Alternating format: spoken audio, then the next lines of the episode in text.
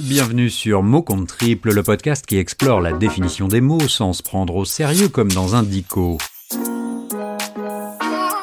Je vous propose aujourd'hui de continuer la série des mots de l'hiver en vous parlant de fondu. Pour commencer, je vous invite à fermer les yeux. Imaginez que vous êtes à table avec des amis. Ambiance conviviale et chaleureuse.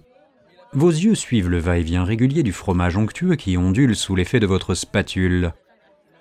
Son fumée vous caresse les narines tandis que vos papilles frétillent sous l'effet d'un verre de blanc légèrement perlant. La chaleur de l'appareil se propage et vos joues sont brûlantes.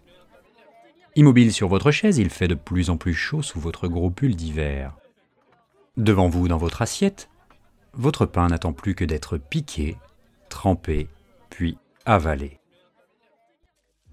Comme je vous l'ai dit dans un épisode précédent, chauffer, c'est tenter.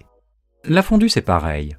Pour chauffer, il lui faut un appareil, plus exactement un poêle et un caclon. Je vous avoue que j'ai longuement hésité pour cette chronique avec la raclette. Selon une étude récente, 71% des Français la préfèrent à la fondue. Après tout, chaque hiver, raclette ou fondue, c'est toujours le même dilemme. Personnellement, je règle la question en faisant chaque saison le grand chelem.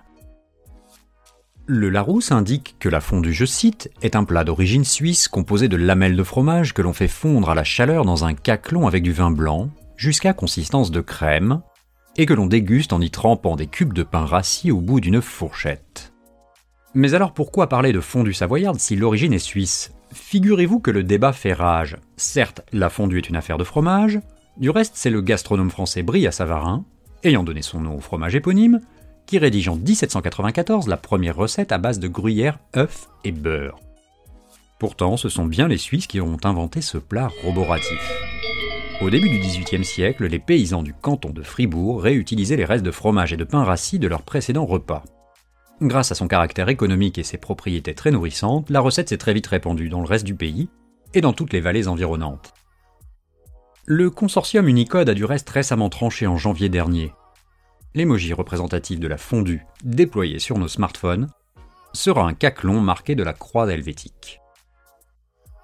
Au fond, peu importe la provenance tant que le fromage est en abondance.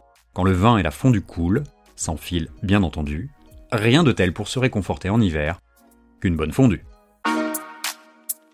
Voilà, c'est tout pour aujourd'hui. J'espère que cette chronique écrite par Podcast vous aura mis en appétit. Je vous rappelle que si vous faites tomber votre pain dans le fromage, vous devez théoriquement avoir un gage. Je vous propose le suivant, convaincre deux personnes autour de vous de s'abonner à mon compte En attendant, je vous dis à très bientôt pour un nouveau mot.